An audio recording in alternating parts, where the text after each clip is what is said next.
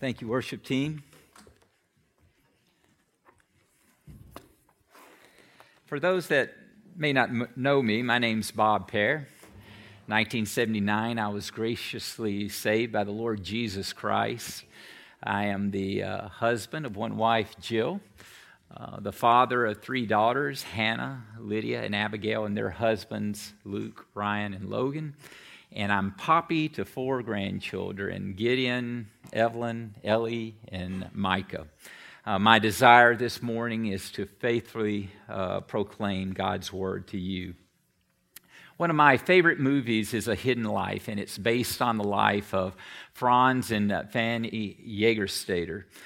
Uh, in 1943, 1943, Franz and Fanny and their three young daughters uh, were living on their family farm near a remote village high in the Austrian Alps. By all accounts, Franz and uh, Fanny were devout Catholic and they deeply uh, were committed to loving and serving the Lord Jesus Christ. Also, they shared a uncommon, open, passionate love for one another, which was a bit uncommon for Bavarian culture, which uh, can be a bit um, stoic. So, what makes this movie so special? Well, the cinematography is uh, breathtaking. After all, it's made in the um, Bavarian Alps. The score is haunting and the story is uh, compelling. But what affected me the most was how this movie was able to capture the raw emotion between the love of a husband and a wife as Franz struggled how not to violate his conscience and how uh, Fanny struggled with how to submit to him in his uh, decision. Now, you might be thinking, what is so compelling about an Austrian family uh, living on a family farm? Well, uh, the answer is that their secret life was inevitably uh, disrupted, interrupted by the rise of the Third Reich. In 1938, the, um, Germany annexed Austria, and as a result, most of Austria, including the Jägerstätter's village, became staunch supporters of Hitler.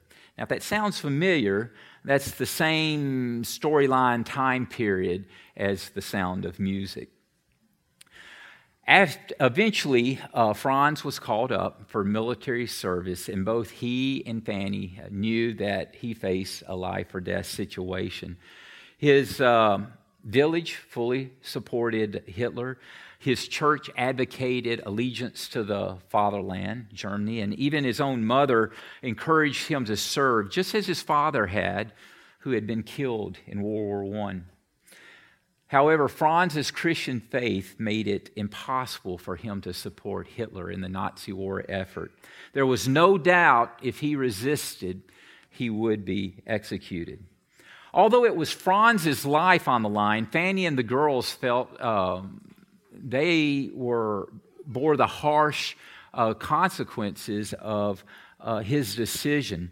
Uh, neighbors turned into bullies. Uh, the village that they love shun them. And as Franz struggled with his own conscience, Fanny struggled with how to love and support him. Um, initially, she, she uh, suggested that he go into hiding until the war was over, or that they could take the girls and, and flee Germany. But Franz's roots ran deep in Austria, and he, he would not run and he would not hide. So, uh, Fanny eventually suggested that he join the medical corps. After all, uh, he wouldn't be bearing arms against anyone and he would be helping others. But service in any capacity in the German army demanded that a service member had to pledge an oath of allegiance to Hitler. And for Franz, that was immoral. And we're going to hear from Fanny a, a little bit later.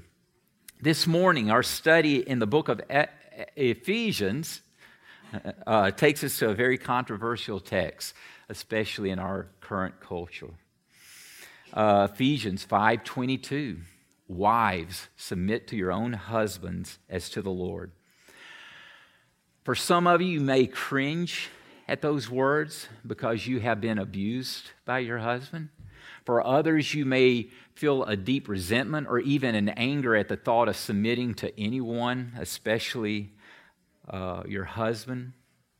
But for others, there may be a deep desire to know how to love and support a husband who is trying to be faithful to Christ. My hope is that the Holy Spirit will open our eyes to the wisdom and grace of God as the mystery of the gospel is being revealed. Our Heavenly Father is good, and everything that He gives us is good, including His commands, including Ephesians 5:22, it's no exception.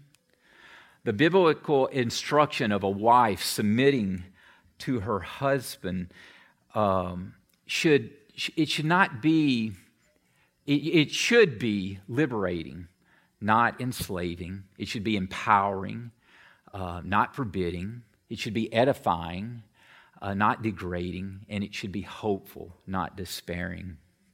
So, despite the loud noise surrounding this verse, the primary issue of this verse is the gospel. It's a gospel issue. The primary issue is not patriarchy. The primary issue is not hierarchy.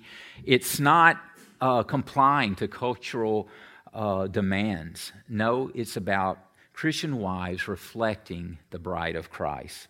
Now, here's the disclaimer I, I claim in no way to be the final word on this text. My confidence uh, this morning rests solely in the clarity of God's word, in the sanctifying work of the Holy Spirit.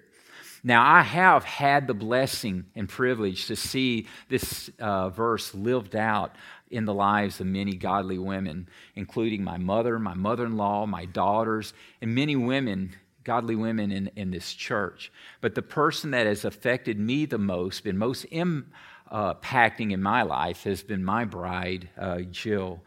Um, Jill has always submitted to me in love, strength, wisdom, and much grace in every way as we have strove to walk side by side in covenant faithfulness to God. And Jill, she truly reflects the bride of Christ. So if you have your Bibles, please turn to Ephesians chapter 5. Um, Paul has gone to great lengths in describing the gospel, God's redemptive plan for saving lost sinners through the blood of Christ. And unlike ecumenical sainthood, where a person is deemed a saint for doing something extraordinary good, Scripture tells us that the pedigree of a true saint is based on the work of God. He chooses us, He predestines us, He redeems us, He seals and fills us with His Holy Spirit that we might be holy and blameless for the praise of His glory. So, after spending the first half of this letter to the church at Ephesus, uh, establishing God's amazing grace, Paul now turns to the question how then shall we live? So, beginning in verse 1, chapter 5. Therefore, be imitators of God as beloved children, and walk in love as Christ loved and gave himself up for us, a fragrant offering and sacrifice to God. Verse 15 Look carefully then how you ought, not as unwise, but wise, making the best use of the time because the days are evil. Therefore, do not be foolish, but understand what the will of the Lord is. And do not get drunk with wine, for that is debauchery, but be filled with the Spirit, addressing one another in psalms and hymns and spiritual songs, singing and making melody to the Lord with all your heart, giving thanks always for everything to God the Father in the name of our Lord Jesus Christ, submitting to one another out of reverence for Christ. Verse 22. Wives, submit to your own husband as to the Lord, for the husband is the head of the wife, even as Christ is the head of the church, his body, and is himself its Savior. Now, as the church submits to Christ, so also wives should submit in everything to their husbands. Verse 25. Husbands, love your wives as Christ loved the church and gave himself up for her, that he might sanctify her, having cleansed her by the washing of water with the word, so that he might present the church to himself in splendor, without spot or wrinkle or any such thing, that she might be holy and without blemish. In the same way, husbands should love their wives as their own bodies. He who loves his wife loves himself. For no one ever hated his own flesh, but nourishes and cherishes it, just as Christ does the church, because we are members of his body. Therefore, a man shall leave his father and mother and hold fast to his wife, for the two shall become one flesh. This mystery is profound, and I am saying that it refers to Christ and the church. However, let each one of you love his wife as himself, and let the wife see that she respects her husband. Let's pray. Father, thank you for sending your Holy Spirit as our teacher, guide, counselor, comforter. Uh, Holy Spirit, I humbly ask that you would speak truth to us today, that I would speak truth. Please feed the flock, Christ. Amen. Okay, as I said, um, the command for wives to submit to their own husband is primarily a, a, gospel issue. So there's some foundational points that we need to look at, establish before moving on to that specific verse in uh, verse 22. And uh, there are three principal points that I'd like us to consider this morning. morning. Uh, number one, first, we are called to imitate God as children. Uh, to state it differently, because God has so greatly loved us uh, as children, we want to be like our Heavenly Father in every way. And it's very important for us to realize imitate does not mean duplicate, imitate does not mean replicate. Imitate means copy, to be as, or to be like. Uh, several weeks ago, our family went to cheer on our oldest grandson. He was racing in his first mountain bike race. And there are not too many seven year olds that I know that are racing mountain bikes on an uh, adult uh, race course, but Gideon, Gideon did. You know why? He loves his daddy. His daddy's a mountain bike racer. And he wants to be like his daddy. He wants to look like his daddy. He wants to talk like his daddy. He wants to grow up to be like his daddy. And even though he's not as strong as uh, Luke, he's not as fast, he's not as uh, technical in the skill riding, he doesn't have the endurance, that doesn't matter. He loves his daddy and he just wants to be like his daddy. And the disparity between Luke and Gideon compares nothing to the gulf of difference between us and our Heavenly Father. But as, as children who know the love of our Heavenly Father, we want to be like Him in everything that we do. Point number two filled with the Holy Spirit means to be filled with the fullness of God. Um, as David taught last week, when a person is saved, they are filled with the Holy Spirit. It's incorrect to think of the Holy Spirit in terms of volume or measure. Theologians talk about God being a simple being, meaning that God is not composed of parts that can be separated. So a person can't have just a little bit of the Holy Spirit. A person either has all the Holy Spirit or none of the Holy Spirit.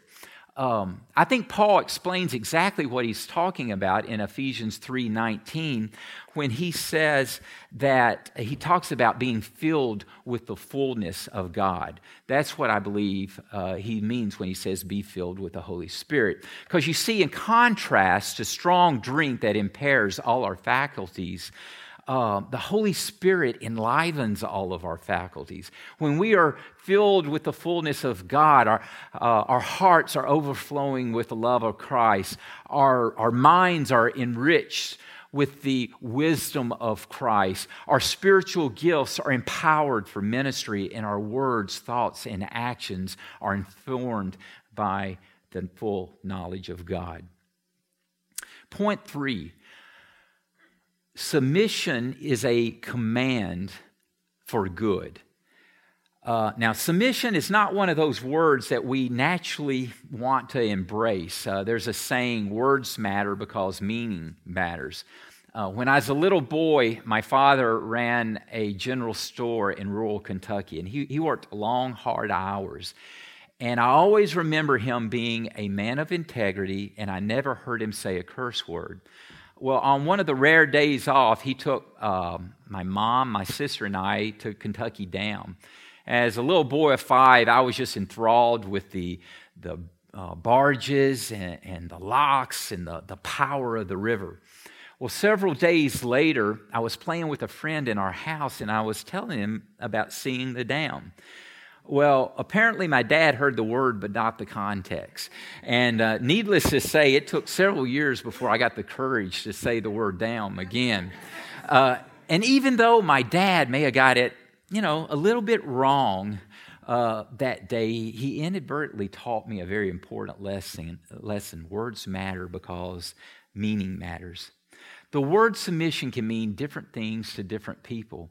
Uh, for someone who is interested in wrestling or MMA, fly, uh, MMA fighting, submission is uh, being pinned with a grappling hold and surrendering to your opponent. Or, but for someone who's been abused, Submission means yielding to the force or will of someone stronger. So it's really important for us this morning to do a little grappling of our own and try to understand what does the Bible mean uh, by the word uh, submission. The Greek word hupotasso, uh, translated uh, as submit, means to um, subordinate, to place under influence, to arrange in order. It was a Greek military term used to describe um, the formation of troops under command. Hupotasso was used 40 times in the New Testament, twice in the text that we're going to look at today. All 38 other times it's used in reference to some type of authority.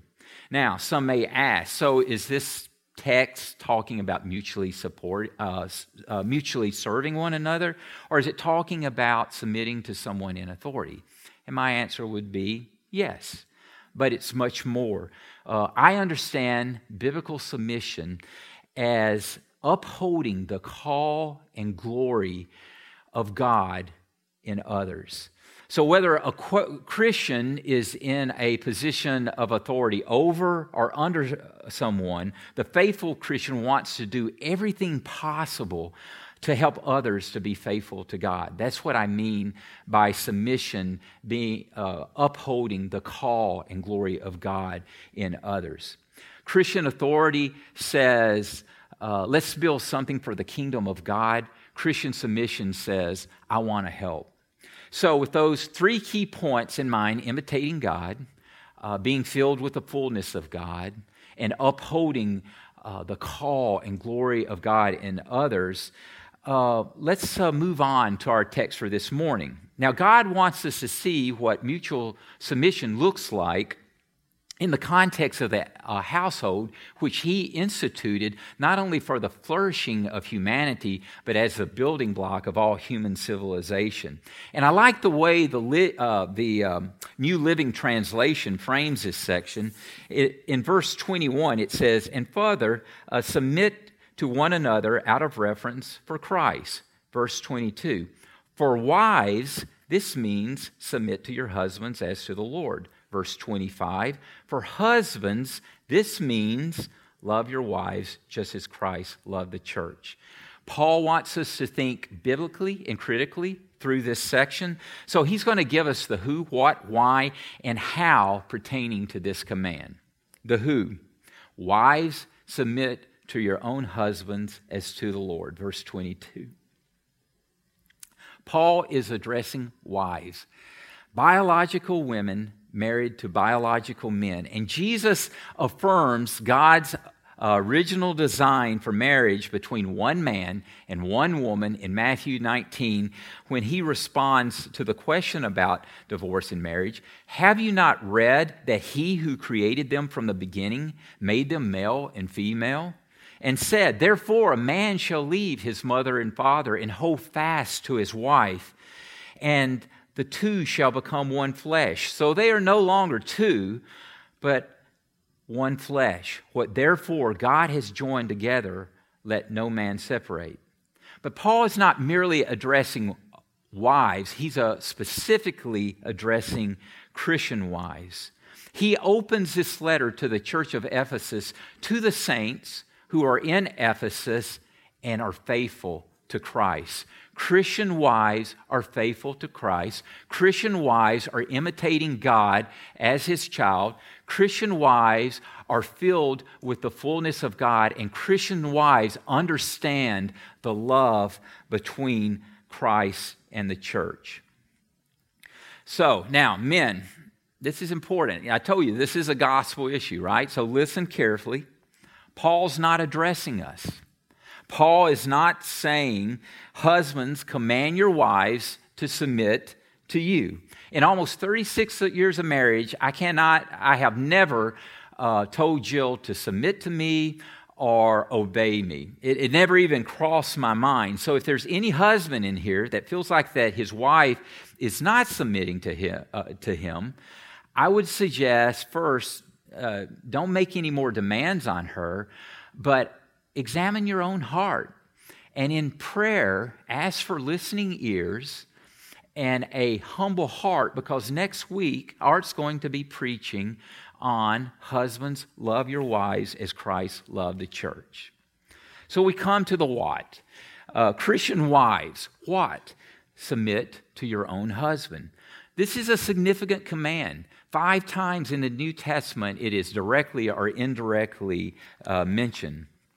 Now, first things first, to state the obvious, contrary to what agnostic and New Testament scholar Bart Ehrman says, uh, the Bible does not teach that women are to be subservient uh, to uh, men. But there are two sinful tendencies concerning this verse. On one end of the uh, spectrum is misogyny. And misogyny is the belief that women are inferior to men, thus, they're to be treated as such. Uh, basically, this view espouses that a, a wife, uh, her place is in the home. She's supposed to cook, clean, uh, have babies, and, um, oh, by the way, fulfill every demand of the husband uh, while keeping her mouth shut. A misogynist reads verse 22 and he says, Wife, and, and, and he reads it and says, Wife, your, your duty is to obey me. The other end of the spectrum is misandry. And uh, misandry means a hatred or dislike for men. Uh, this view holds that men are uh, dishonorable, they're untrustworthy. So misandrist reads this verse and says, A man wrote this verse to keep women in subjection to men.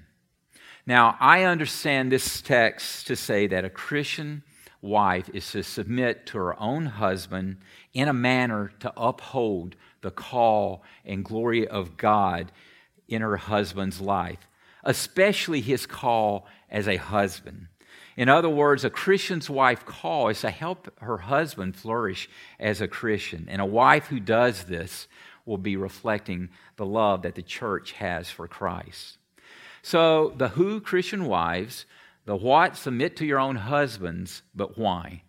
Well, we find the answer in verse 23. For the husband is the wife, I mean, for the husband is the head of the wife, even as Christ is the head of the church, his body, and is himself its Savior. The reason that it given for Christian wives to submit to their own husbands is because the husband is head of the wife, even as Christ is head of the church. Now, some commentators advocate that uh, the Greek word kephale, uh, uh, which is translated as source, mean translated as head, means source. However, there is no textual support of that from the Septuagint. And the Septuagint uh, was the Greek translation of the Hebrew Bible uh, that was common during the ministry of Jesus and the early church. Uh, I'm persuaded uh, that head does pertain to authority, uh, primarily for two reasons. One, there is uh, textual support from the Septuagint. Uh, but more than that, the context of the text that we find uh, kephale in in the New Testament. Um, to be more specific, I understand uh, head to be to mean covenant head. So verse 23 would read like this: uh, For as the husband is the covenant head of the wife, as Christ is the covenant head of the church. So, what do I mean by covenant head? Uh, I'm saying a covenant head is someone who bears the primary responsibility for leading others in covenant faithfulness uh, to God. So let me say that again. Covenant headship is leading uh, those under your care in covenant faithfulness uh, to God. So notice in defining covenant head, my emphasis is not on power or rights, but rather it's on responsibility. And that responsibility is to lead others in covenant faithfulness to God. As David uh, mentioned last week, authority is never to be self serving. And I'm also placing an emphasis on primary responsibility. Uh, for the reason that the one who is called to submit that they are not stripped of their roles and responsibilities, including positions of authority that God may have called them to. So, what does covenant headship look like? Christ bears the primary responsibility for leading his church in covenant faithfulness to God. Our elders bear primary responsibility for leading River Oaks in covenant faithfulness to God.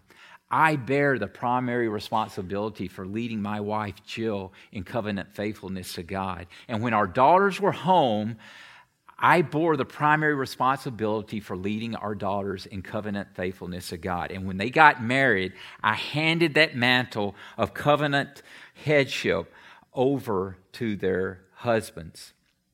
Now, I believe that it's always been God's plan to ordain and institute covenant headship to give his children a more clear view, a fuller view of the headship, the ultimate headship of Jesus Christ.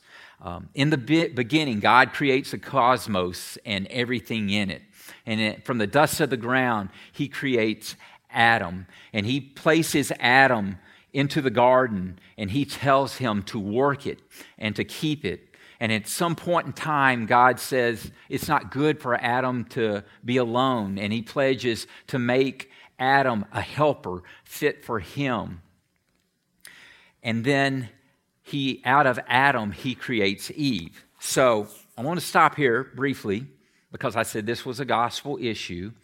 And ladies, and I'm not talking just about uh, married, I'm talking about married, unmarried, young, and old. If you don't take anything away from this sermon, I hope you take this. Um, when God describes uh, the first woman as a helper, he's describing a position of strength, of ability, of intelligence, and, and dignity. Uh, you know, for some reason, there's this very strange, distorted notion that helpers are in some way inferior, weak, and dumb. And in the plain wisdom, dirt wisdom of Pete Hogwallop, that, make, that don't make no sense at all. Uh, if my wife had to move a refrigerator and she had to choose between uh, me and Shane Bonham, she's going to choose Shane Bonham every time. I mean, I know Jill loves me, but I mean, Shane's arm are as big as my legs. So she's going to uh, uh, uh, choose Shane every time. Uh, the Hebrew word azar is the word that is translated as, as helper, and azar is used 21 times in the Old Testament and 16 of those times, it is used to describe God. It is used to describe his abilities, his character, his strength. And it is also used in reference to a title and his name. And it's always to encourage uh, God's covenant people. In Psalm 124 8, we read, Our help is the name of the Lord who made heaven and earth. Now, Shane may be able to pick up a refrigerator all by himself, but our God made heaven and earth. Uh, also, in the New Testament, both the Holy Spirit and Jesus are described as helpers. So, ladies, you have been divinely endowed to reveal God's glory in a very special way with strength and dignity. Don't ever let anyone take that away from you. So, what does that look like? Well, let's return to the garden. We see Adam and Eve being given the creation um, mandate, I think, standing side by side. Um, God telling them to be fruitful and multiply and to rule and subdue. So Eve is to be a partner, a co-regent. She's not to be some. She's not to be some subservient uh, to to uh, Adam. Now, for some, it may sound hallmark sappy, but I find Matthew Henry's comment on their relationship, this relationship between man and woman, pretty profound. Matthew Henry writes The woman was made of a rib out of the side of Adam, not out of his head to rule over him, nor out of his feet to be trampled upon him, but out of his side to be equal with him, under his arm to be protected, and near his heart to be loved.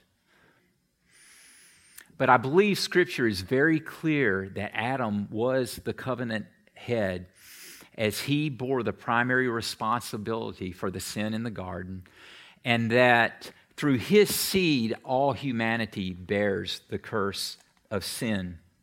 And Scripture makes the distinction of the headship between Adam uh, and Christ in 1 Corinthians 15.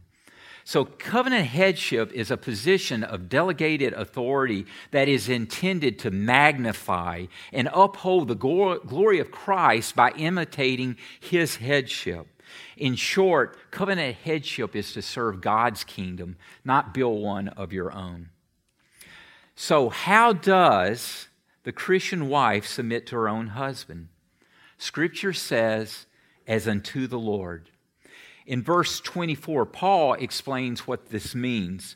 Now, as the church submits to Christ, so also wives should submit in everything to their husbands. A wife's ultimate allegiance is to Christ and Christ alone. And that allegiance to Christ should inform her in the manner that she submits to her husband. Paul emphasizes this not only with the phrase, as unto the Lord, but also by reminding the wives at the end of verse 23 that Christ is Savior. And as with the church, Christ has purchased her with his blood, and she belongs to him. So, no authority of a husband is ever to usurp the authority of the Lord Jesus Christ, and any such attempt is vile and wicked. Now, this presuppositional phrase, in everything, does not mean that the wife is to uh, obey every whim of the husband, but rather than in everything, she is supposed, uh, she is to submit to the will of Christ, just as the church does. So, uh, a wife should comply with her husband in all matters um, that Christ, uh, or I'm sorry, a wife should not comply in any matter that Christ forbids.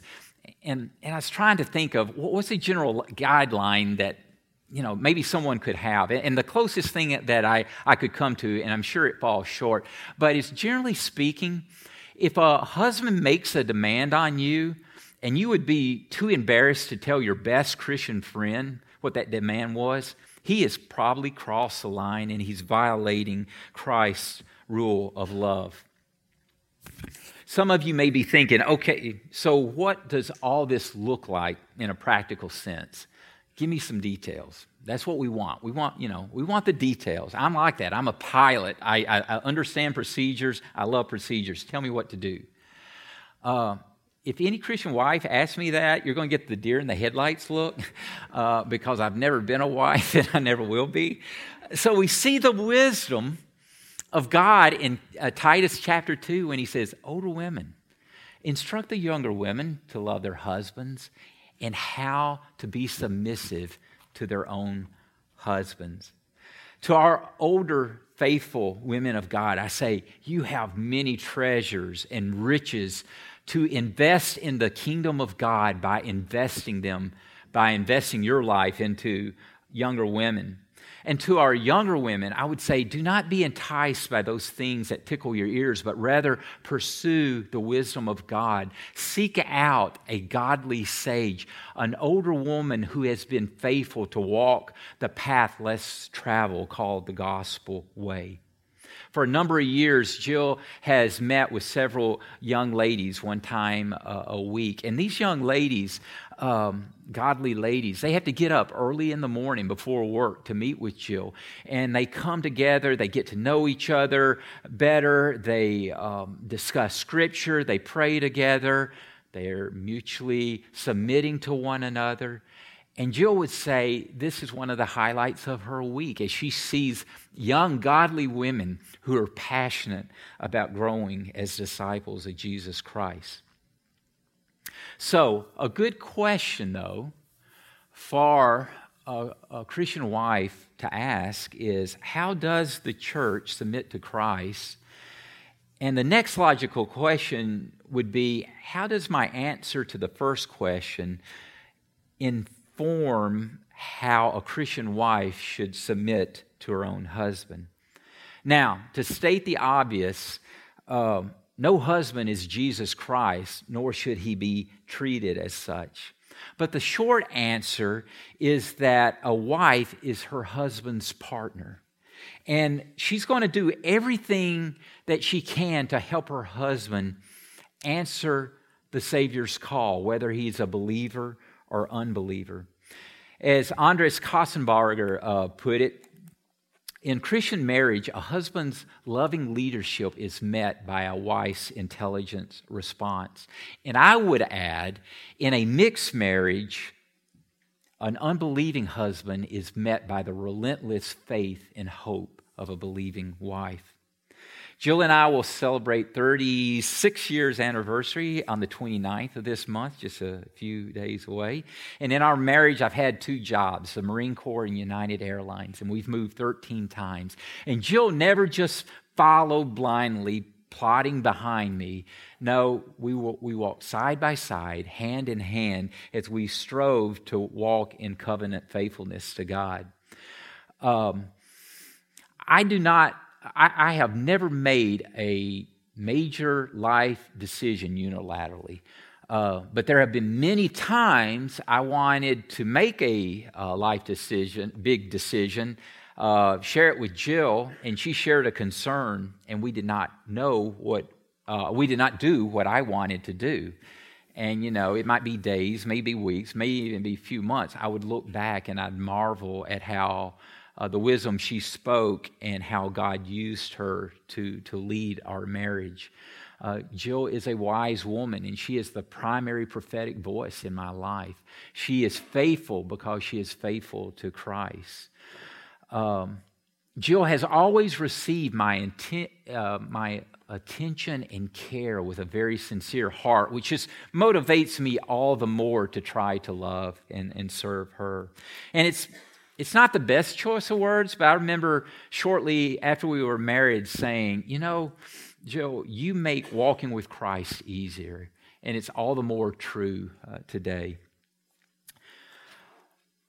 it's it's absolutely it's really impossible for us this morning to try to mine every precise answer for every scenario and how a wife is practically supposed to respond to her husband in every given situation. But i do want to spend a few moments on a wife's submission to difficult husbands. And i'm, I'm going to start with the obvious one. How does a wife any wife submit to a physically abusive husband and my answer is she reports him to law enforcement. Uh, any man who uh, physically uh, uh abuses his wife or others is not only not only is he violating divine uh, law, uh, divine and civil law, but he is taking someone who is bearing God's image. and in the case of a wife, God's child, and he is violating, violating her. So, the most loving thing that you can do uh, for an abusive person is to report them to authorities. They need help. it, it is, is very unloving to allow anyone to wallow in their sin, especially someone who is abusive. So, dear sister, if you find yourself in this situation and you feel like uh, you need some help, uh, our elders, and there are women, some who have come from a, an abusive background, they stand ready uh, to walk with you through this. For other difficult husbands, uh, to include emotionally and uh, verbally abusive, hot tempered, passive, bipolar, uh, selfish, self centered, uh, the proud unbeliever, basically any husband that you find it not just difficult uh, to submit to and live with, but difficult to even like, my counsel would be uh, be constant in prayer, stay faithful to Christ, and seek help from the church. In these situations, they're so, they're so different, and they're probably too heavy for you to bear alone. Uh, and they're probably going to take uh, a bit of time to work through. Christ has equipped the church to come and love and serve you and walk with you through this. One last note on submitting to difficult husbands. Ephesians 5:33 ends this instruction on a wife's submission to her husband by stating, "Let the wife see that she respects her husband." All of us are aware that respect has to be earned and it comes from trust. So, how do you respect someone that you cannot trust? How does a wife, a Christian wife, submit to a difficult unbelieving husband? The answer is that a spirit filled wife responds, or I'm sorry, she respects the divine call of husband, and she will continue to submit to her husband in a manner to try to encourage him faithfulness to the Lord. In the Marine Corps, we were trained to respect the, the rank regardless of the officer who, who filled that rank. Um, I had a CO one time. He would call the company in formation, and we'd all be in uniform. He'd show up in civvies, uh, no socks, and docksiders. And one time we were flying a heavy weapons det in Cold Lake, Canada, in preparation for a deployment. We'd been gone for three months, and it's time to go home. We're all anxious to go home, but Hurricane Hugo was headed straight for Cherry Point, North Carolina. So our CO um, directed us to not fly our Harriers uh, back to Cherry Point, but to uh, stop somewhere, wait the storm out, and then we could go home. So I, to this day, I remember being in Sun Valley, Idaho, some rough place, watching uh, the Weather Channel in Havelock, North Carolina, where my wife and daughters were as this uh, hurricane was approaching. Well, after the hurricane passed, we hopped in our jets, we flew back, only to find out that he had flown his jet straight to uh, Cherry Point because he was afraid his boat might be damaged. So even though we as a squadron had very little respect for him, every Marine, uh, regardless of his rank, from the most senior most junior, we would comply with his orders. But for the Christian wife, remember, you're called to respect the call of husband, even if you can't respect the man who fills the call. Okay, um, respect. Uh, for any of our uh, women that are not married, if you're contemplating married, respect is a huge thing. Um, make sure he respects you and make sure you can respect him. The questions that I asked my daughters when, before they got married, I did not ask them if they loved um, their uh, the guy that she was getting married to, but rather I said, "Do you respect him? Can you honor him? Can you follow him?" So, husbands, a good question uh, if we can go back to the other, a good question to ask is uh, how does your leadership encourage your wife to submit to you? Does she respect to you? Now, believe it or not, uh, being difficult is not just a husband problem. And I just want to mention three what I think are unloving responses that subvert, uh, that subvert a wife's ability um, to uphold the call and glory of God in her husband. And they are nagging, overbearing, and fleeing. The nagging wife is constantly badgering her husband to, to do something. The overbearing wife is constantly domineering over her husband. Uh, so the uh, a nagging and or overbearing wife is acting more like a, um, a parent than a, a, wife. The fleeing wife emotionally um, and or physically detaches from her husband. So the fleeing wife is acting more like a stranger than a wife. And sadly, the sinful attitudes of one uh, spouse will typically incite the sinful attitudes of the other spouse unless you are filled with the fullness of God. And it's only by the power of the Holy Spirit can we rightly love and submit one another. So, wives, good question for you. How does your submission encourage your husband to love and lead you?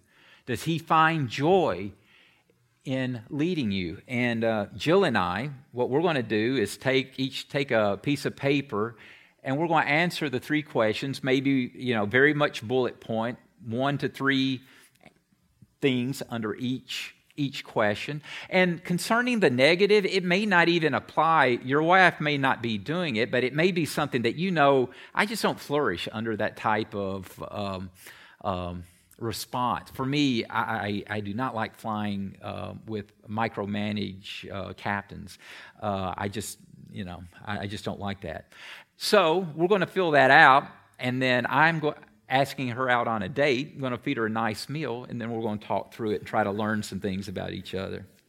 Okay, Romans 12 12 instructs rejoice in hope, be patient in tribulation, be constant in prayer. This verse should be the anchor that every Christian wife should be tethered to. Regardless how good or how godly your husband is, you are going to experience pain and suffering and trial and tribulation uh, in your marriage. But Scripture gives you two very, very strong promises for wives that they might have a hope to rejoice in. First, there is a sanctifying influence in the marriage of a believing wife as the benefits of Christ overflow to her husband. Uh, in short, a believing wife places her husband in the, under the influence of the Holy Spirit, much like us walking through those doors and sitting in this congregation, we are placed under the influence of the Holy Spirit. 1 Corinthians 7:14 puts it this way, for the unbelieving husband is made holy because of his wife by a believing wife, a husband, even an unbelieving husband, lives under the influence of the Holy Spirit. There are many men in River Oaks that are sitting here today who are Christians because God used the faith of their wives. The second promise is a believing wife is sanctified by submitting to her husband, just as the church is sanctified by submitting to Christ. Since a believing wife is a member of the church, she can trust and hold on to the, the words of Christ found uh, in this text that Christ might sanctify her, having cleansed her by the washing of water with the word, so that he might present her to himself in splendor without spot or wrinkle or any such thing, that she might be holy and without blemish.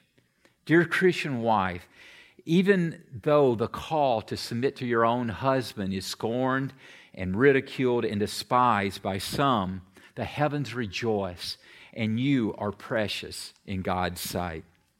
So, getting back to the movie, A Hidden Life. Franz reported as ordered, and he refused to take the oath to Hitler. He was immediately uh, arrested and taken in uh, uh, custody and imprisoned. Uh, he was tried in military court for undermining military, military morale, and he was found guilty. He was sentenced to be executed by guillotine. Days before his scheduled execution, Fanny is summoned to Berlin, where, where he's being held, to try to convince him with hopes that she would be able to convince him to change his mind. So we're going to pick up the scene. Franz is sitting at a table, and in the room there's a Nazi officer, there's his priest, and there are two German soldiers. And what we're not going to see is the Nazi uh, officer saying, just sign this uh, paper and you will live and we will put you in the medical corps. His priest urges him to sign the paper for the sake of your wife and for your children.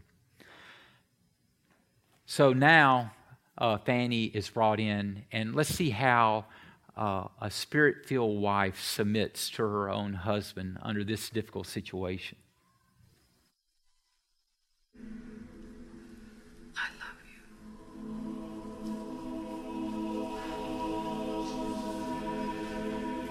Whatever you do.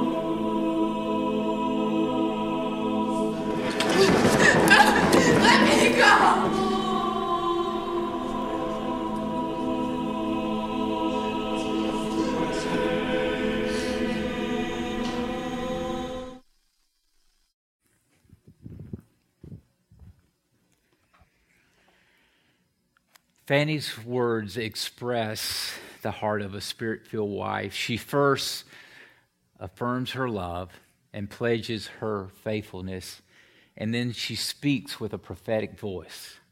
She doesn't say, Do what I want. She doesn't say, Do what you want. She says, Do what is right. I've asked Jill to come up and read some thoughts from Elisabeth Elliot.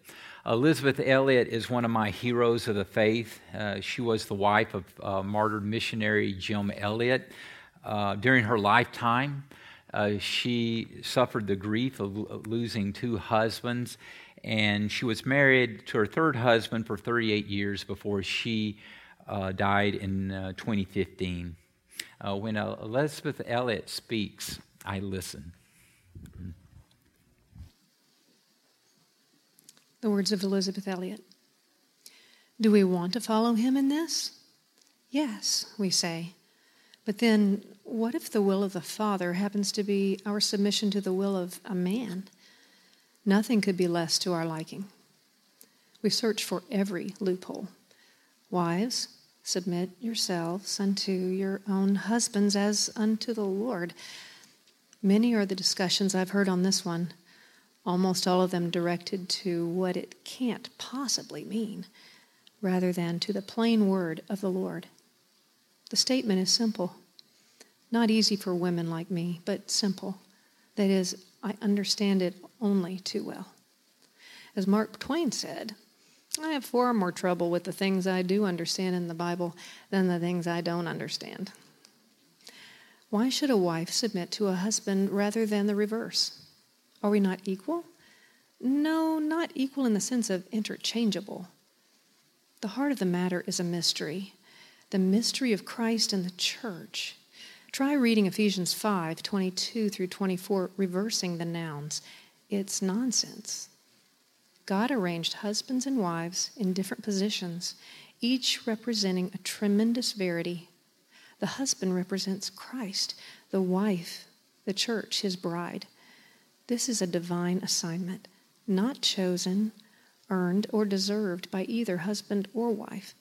not conferred by either on the other, but designated by God Himself. I'm thankful for this arrangement because I know it is a revelation of divine wisdom and love given for our freedom and peace. Pray. Father, you made us male and female. You're the one that calls us into covenant marriage, a sacred union.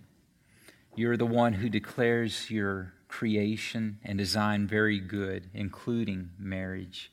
And even though we have marred and despised it, please restore the holy intentions of into our marriages.